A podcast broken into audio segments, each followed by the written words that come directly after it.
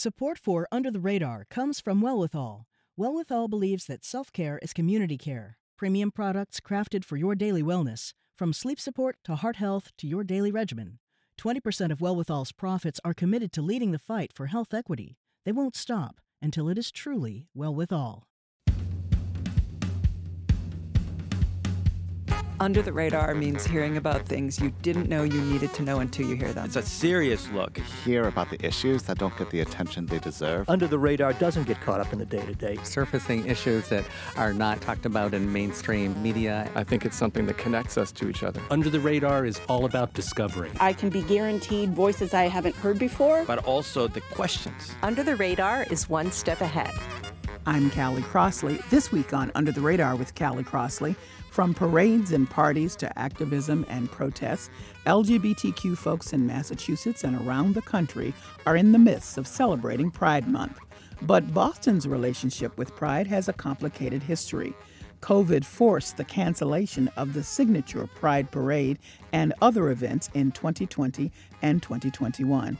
And in 2021, after charges of racism and mismanagement, the group that organized the city's parade for decades dismantled. And last year's Pride Parade was canceled. A new organization, Boston Pride for the People, emerged in its wake, promising a more inclusive organization and celebrations. Later in the show, most wine is aged in a barrel above ground, but some winemakers are aging wine deep in the ocean. Mussels and crustaceans and stuff will start to grow on the bottle so that you have an external, very naturalistic representation of this wine having been aged under the sea. From English sparkling wine aged 100 feet below sea level to a cottage cheese comeback our food and wine gurus weigh in. But first, joining me now, Adrianna Boulin, president of Boston Pride for the People. Hi, Adrianna. Hi, thanks for having me here. So glad to have you. Also with me, Julia Golden, interim president of Trans Resistance MA. Welcome, Julia. Thank you so much for having me. Glad to have both of you. So I'm just going to repeat a little context so people can kind of be on the same page with us. So the parade, which was the signature piece, uh, hasn't happened since 2019. And the organization that arranged the parade, that um, had supported it for many, many years, dismantled in 2021 uh, because of a lack of inclusion. Here is how CBS Boston reported that dissolving. The Boston Pride Organization is dissolving. The group has promoted equality for the LGBTQ community for more than 50 years, but volunteers say they've received complaints that they are not inclusive enough. And in a statement, they say they do not wish to stand in the way of change. So, as we've said, Adrianna, uh, Boston Pride for the People, a completely new organization, has emerged in the wake of all that controversy.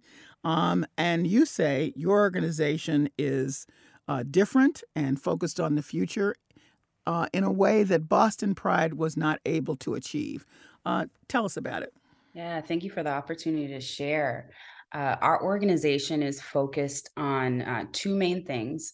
One is um, plant organizing our city's Pride Parade and Festival, as well as uplifting throughout the year all the amazing work that happens in our community via leaders, organizers, organizations, and businesses. And we do that work. The root of that work is at the foundation of four principles. One is through commemoration. Pride started as a protest. There are people who risked their lives, lost their lives to enable us to have a lot of the freedoms and experience the freedoms that we have now and we want to honor and commemorate that work. The second is educate. Though some of us are living certain freedoms and experiences now because of the work that was done many of us are still under attack. Our youth our, our, our trans community folks who are seeking to get gender affirming care there's so much more for us to fight and advocate for and we need to educate the community about that. The third principle is empower. There's so much change that needs to be done and we're calling on ourselves to be the ones to make that change but we can't do that if our community is not resourced if they're not empowered if they're not given the tools and shown that they can be the ones to carry out the work that needs to be done to create change. And the last is celebration because though we have all these things going on in our lives lives and in our society. We are so worthy of joy and celebration. We want to make sure that our activities allow for that. And so that is what we're bringing to this year's parade and festival and what we hope to continue to grow. And in fact, um, you didn't just pop up now. You kind of popped up in right after or as some of the um, tension was brewing um, in and around Boston Pride, and you were doing smaller events. So, explain how that was working, and then you sort of have built a foundation to come full force this year. Well, to clarify, there's been so much work and activation around pride, what that looks like, and how to how to honor and celebrate that before Boston Pride for the People was founded in September 2022. So, before Boston Pride for the People, one of the groups that did a lot of coalition work was Pride for the People, distinct from Boston Pride for the People. And I think that's what you might be referring to. Yes. Pride for the People, one of the activities that I can mention that I was a part of, not as part of Pride for the People, but as an attendee to the coalition meetings. And Julia is someone who facilitated those meetings, so perhaps can share more. But one of the activities of that group was to bring people in coalition to talk about what we do next what what what are our next steps what does this look like for our city moving forward um, and through that work came a lot of different things happening throughout the city through a lot of different leaders and groups, folks that are a part of Pride for the People, other groups coming together and activating efforts throughout the city. And I would say Boston Pride for the People came together after the summer of 2022. Folks that were a part of Pride for the People, different folks and organizers in the community that decided um, to create a, a, more firm and formal structure um, to organize the Pride Parade and Festival. Yes, uh, Julia, I would love you to add to that because um, after the dissolution of Boston Pride, there was a lot of activity in terms of trying to build consensus, trying uh, having conversations um, across the tension, or trying to um, uh, put down the tension, if you will. And so, what was happening during that time that then eventually led to Boston Pride for the people? Absolutely. I think that we had 90 organizations throughout Boston and a little bit of the Metro West area have representatives sent to these conversations.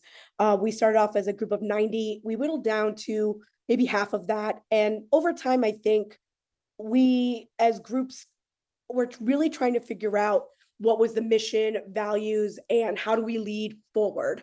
You know, I think that one of the things that several trans activists and non binary activists were asking, though, is, you know, there was a thought of do we bring this parade back? And the other part of it is, well, I don't think we're ready for a parade. We don't even know exactly what the community wants. While all of us are either executive directors of nonprofits or you know well-known activists in our community this should be a community-led effort.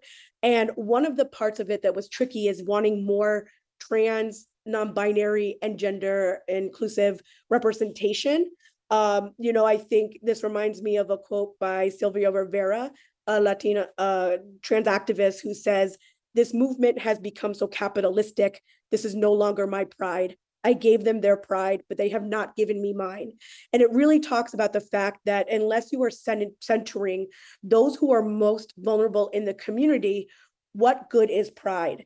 As as Andrea mentioned, you know, we can talk about um, the history of pride is a revolution and saying that we're no longer um, you know going to allow for police to shut down bars and be ashamed of who we are um, but again, there has been, we're still seeing, I believe in the past decade, uh, over 300 Black and Latina uh, trans individuals murdered. And that to me would suggest we have to consider um, what are we actually raising money for? What are we actually doing? Because the folks who put their life on the line to create pride um, are still at major risk. And so I think it's a sense of some of us decided to, you know, go our own ways. Some of us others were not sure how they fit in this this problem. But I think, um, you know, a lot of people had a lot of big ideas, and there just wasn't one agreement of how to move forward. And so now you're seeing a lot of nonprofits, um, small and medium, really having their own sense of pride And I think my big ask is at some point, could the city help us to really market and show what everyone is doing for their own individual prides? Yes, because just to be clear, um, as interim president of Trans Resistance MA, there uh, are activities that are scheduled throughout the month, have been, some have already occurred, and others will be happening um, because of, as you've expressed, the feeling that uh, the trans community in particular has just not been wholly embraced. No, and I and I think it goes back to when there were certain trans leaders asking to lead the conversation, asking for more representation.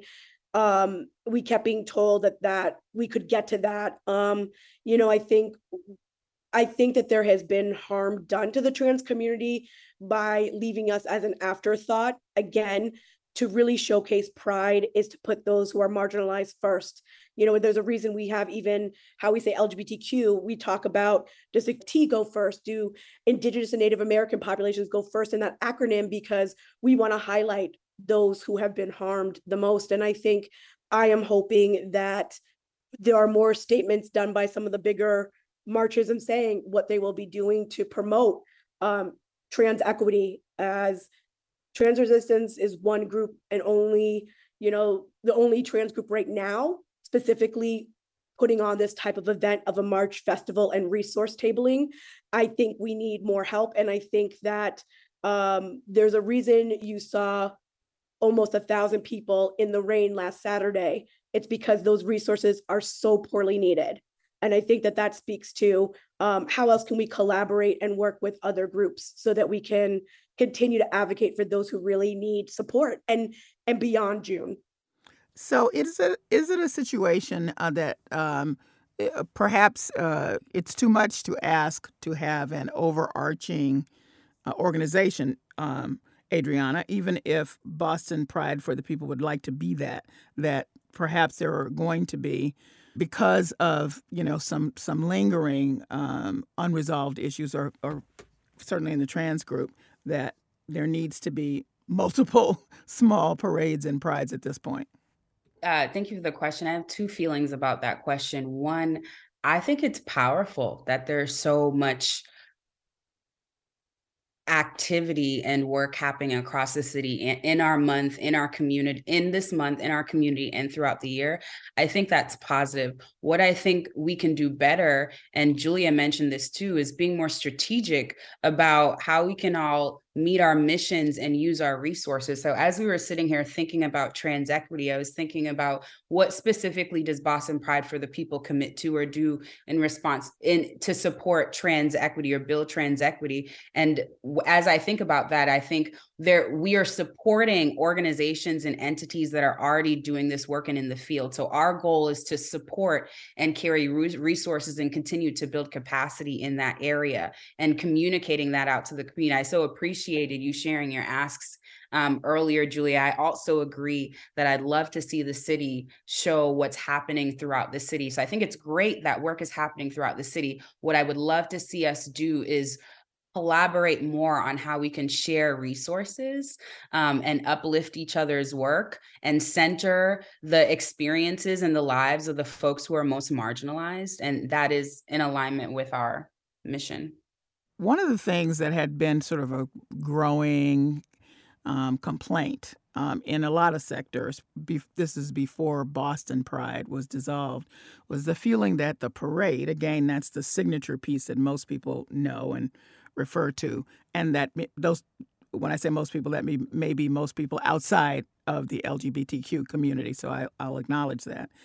But they felt like it, the, the uh, Boston Pride had sort of uh, given sway to a kind of corporatization that really undermined what you began with with your four principles, Adrianna, saying, you know, reminding folks that pride started as a protest um, and that uh, that protest really cause people to lose their lives. As a matter of fact, I just want to put it on the table because some people may not know what that means. But the Stonewall riots are were 54 years ago in 1969, and um, that was considered, still is considered, a seminal point when folks in the LGBT community said, uh, this stops right now. We're going to let people know what's happening to us, and we're going to be loud about it, and we're going to be visible. Uh, just as a, a a way for my listeners to, to get an understanding about it, here's Dale Mitchell and Paul Glass, who were interviewed at the 2019 Boston Pride Parade. Remember, that was the last one we had, about their participation in the original Stonewall riots. It was crazy. It was. It was like totally unexpected. It was like never before seen. Gay people act fighting the cops? I mean, no, that did not make sense. It was scary and it was liberating. Yeah. So that's what a lot of folks were complaining about before all these rising tensions boiled over. That already uh, that sense of protest had sort of been uh, going by the wayside because now we had, I don't know, pride beach towels or water bottles. Um, and that uh, you may disagree, which is fine, uh, to say that that really did not undermine the the uh, the signature observation and the understanding about the protests and what pride really meant. But I'd like you to respond to it. Did you think, Adrianna, that uh, Boston Pride had become too corporate? I do. And I think the parade did not look like our community which is something that we aim for it to be looking like this year and the years beyond and looking like our community. That's why we've decreased our contingents to 75 people per contingent so that we can have more groups in there, more community groups, more businesses, more LGBTQ and QT BIPOC organizations that are represented in the parade. And that's why we pro- provided guidance to our parade marchers to let them to pri- provide guidance on what what they can have on their t-shirts and what they should be passing out and presenting so that it we have that same community feel and that what's re- represented in the parade is what looks like our community. And Julia, would you respond to that? Sure. I mean, at, at Trans Resistance, we do not work with any major corporations. Everything that we um, have at our event is created by local artists and um, Boston organizations come together to give us more supplies. Um, and saying that, I think, um, did our trans and LGBTQ elders know what actions at Stonewall happened were going to to come to this moment, right? We didn't anticipate the commercialization, but we do have to be careful of how people use this as props in the month of June. I mean, look at Target. Target sold all this um, merchandise and then pulled it off the shelves once conservatives said something. So the question remains, you know, if you are going to be a corporation, what are you doing this for and why? And do you even have policies that allow for your LGBTQ individuals who serve you and work for you that allow them to be all of who they are when they go to work? I mean, Boston Pride itself, I think that it, it was under different leadership that frankly got carried away with the capitalism of it. I really hope that this new Boston Pride will will do better because what we are seeing is many of our folks who attend they are asking for us to go back to the roots of who we are and our, what our community needs rather than bringing in all these corporations. So one of the things that that that you have mentioned, uh, Julia, is that um, donations or support, however it comes in, in, in a in a tan, in a tangible way, really has to be twofold to support whatever the activity is. So that's in observance of Pride Month, but also to go back to the community, that it has to be twofold. Explain why that's critically important to trans resistance. Absolutely. Um, we are grassroots uh, nonprofit in the sense that the majority of our donations are on average $25 and they're individual donations. A lot of nonprofits will use grants. They'll ask for, you know, other types of funding we are not like that. The majority of the money we receive is from individuals. This is the first time this year where we've partnered with a um, bigger group who has offered us a significant amount of money and we're still reviewing of whether we even want to do that in the future and if we're going to take money we want there to be some education and transparency around that meaning that um, what is the impact of that group providing us money, what other things will they do to sustain uh, a positive impact on the Boston LGBTQ community. So, you know, there's a lot of thought that goes into that. Um, we also we know that even the Trans Emergency Fund to help their trans homeless individuals in their housing.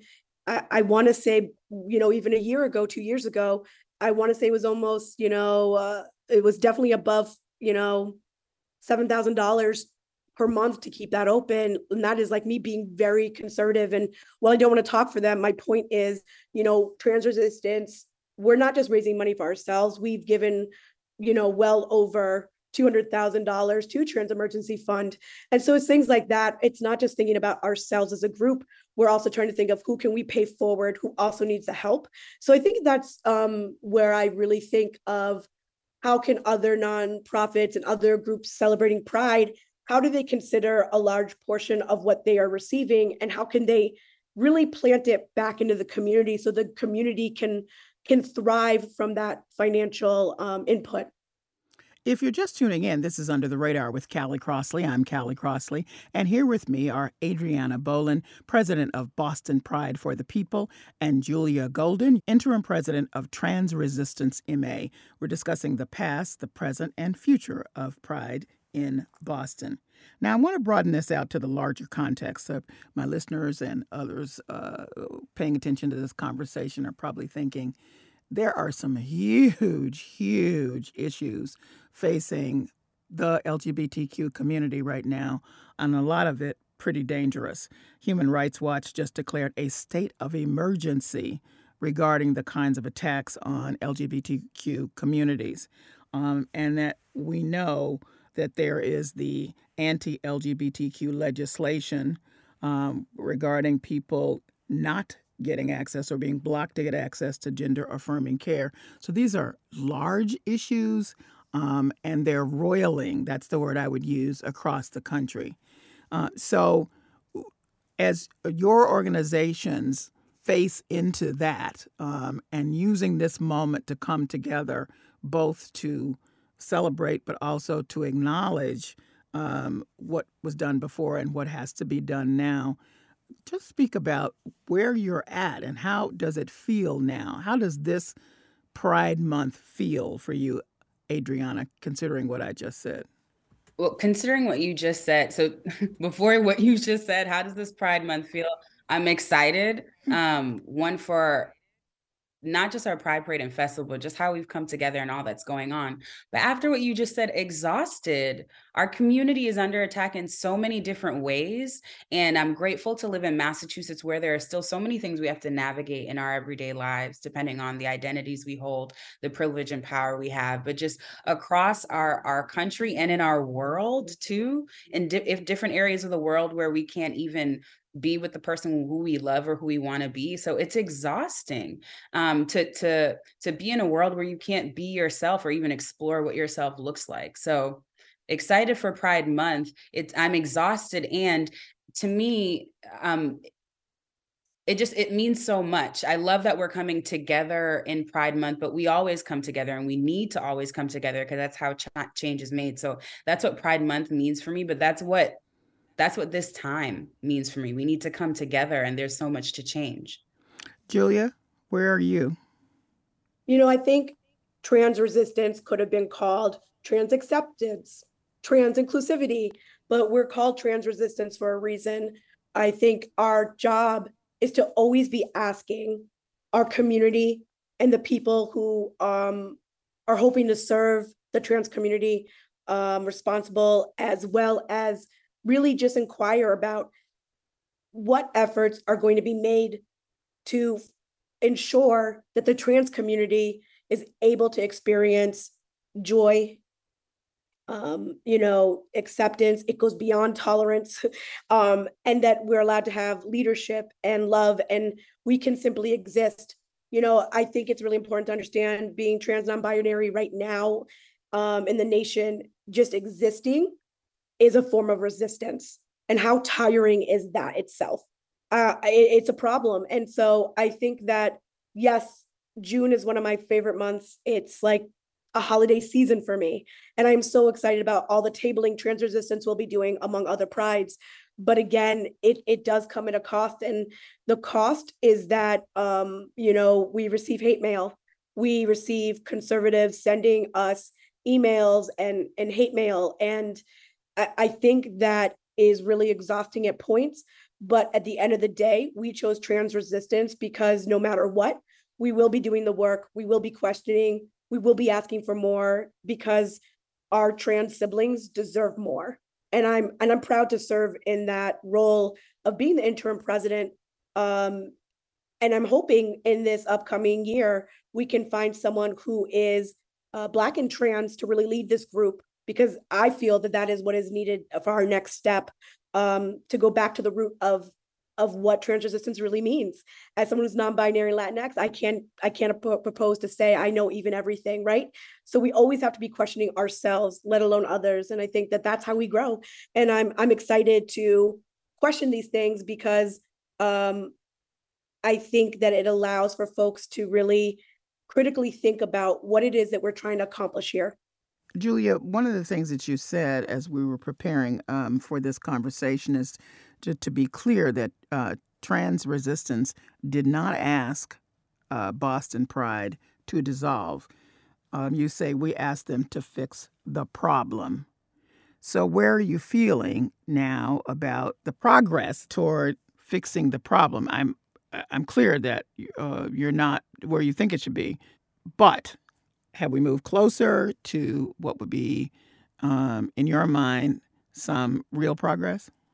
You know, I think um, it's important to mention again that Boston Pride and Boston Pride for the People are two different groups, right? So I think we have to allow for this group to show us what they're capable of. And I think what I've always been asking from any group moving forward is I want transparency in numbers. You know, again, everything in trans resistance, we go from anywhere from $58,000 to $68,000 to run our festivals in March. And I can tell you where each and every dime goes. Um, we're doing it volunteer. We're not getting paid, although that'd be great too. But my point is, I want all groups to have this transparency. I want all groups to really have um, a, a list of not just missions or values, but really what are the outcomes and how are we reporting that out and how are we being held accountable um, you know i think it's uncomfortable for people to feel like trans resistance is holding them accountable at times and i actually really hear that and i respect for any group that is even willing to have a conversation with us um, because it is hard to be held accountable i myself work on being accountable all the time. It's not easy. It's work. So, do I think that this next group of pride um, is where it's it should be at? No, am I willing to give it a chance? Uh, I wouldn't be on this call if I weren't.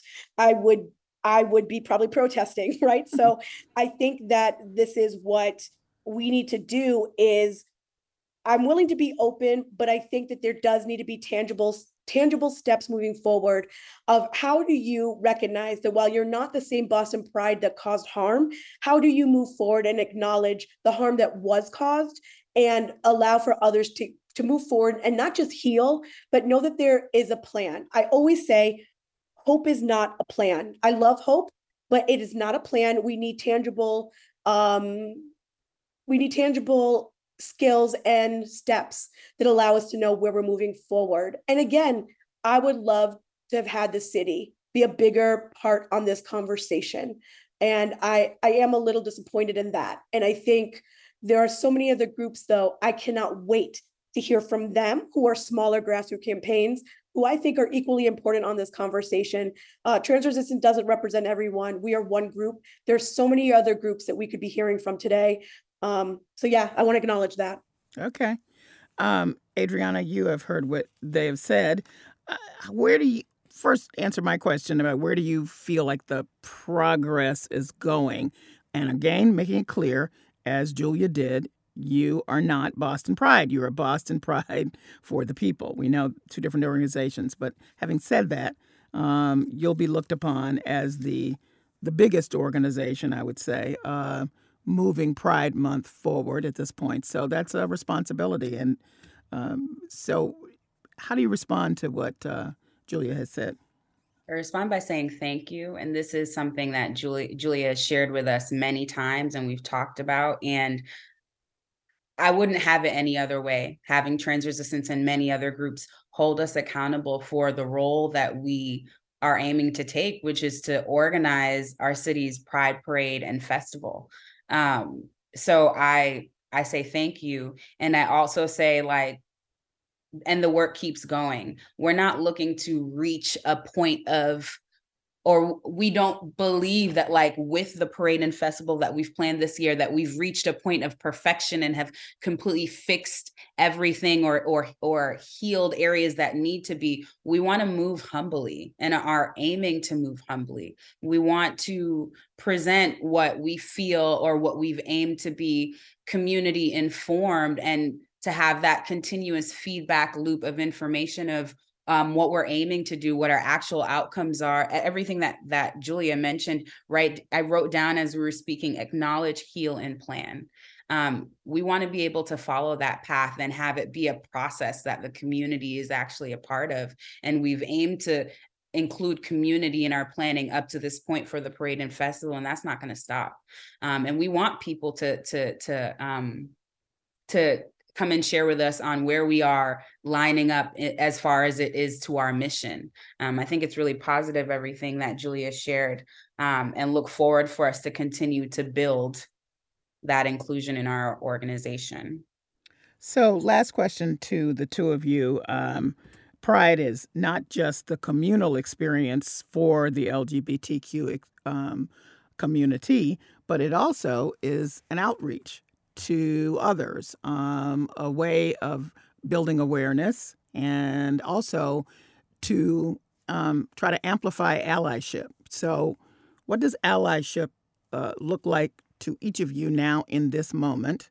Um, and I've laid out some of the uh, the critical issues that the the overall community is facing. But um, as you celebrate and as you observe, um, what's allyship to you, uh, Julia? At trans resistance we actually don't focus on allies as much. Um we, we appreciate them showing up and doing the work alongside us. We appreciate if they go out and vote if they're right to you know their main politicians in the area and talk about trans equity. Um i actually rather take my time and focus on just telling my trans siblings that you are here. Um, we see you we will continue to fight alongside you and advocate for you. And if you want more information support, you know, feel free to con- connect with Trans Resistance. Okay. Um, same question to you, Adrianna. Allyship for us looks like be acting in alignment with our mission, the one that I shared with you in the four principles.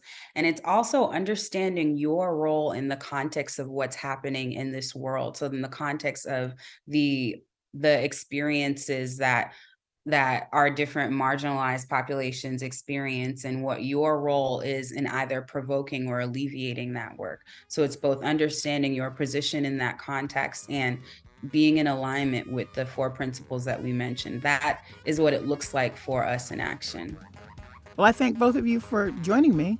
Thank you so much. Thank you so much.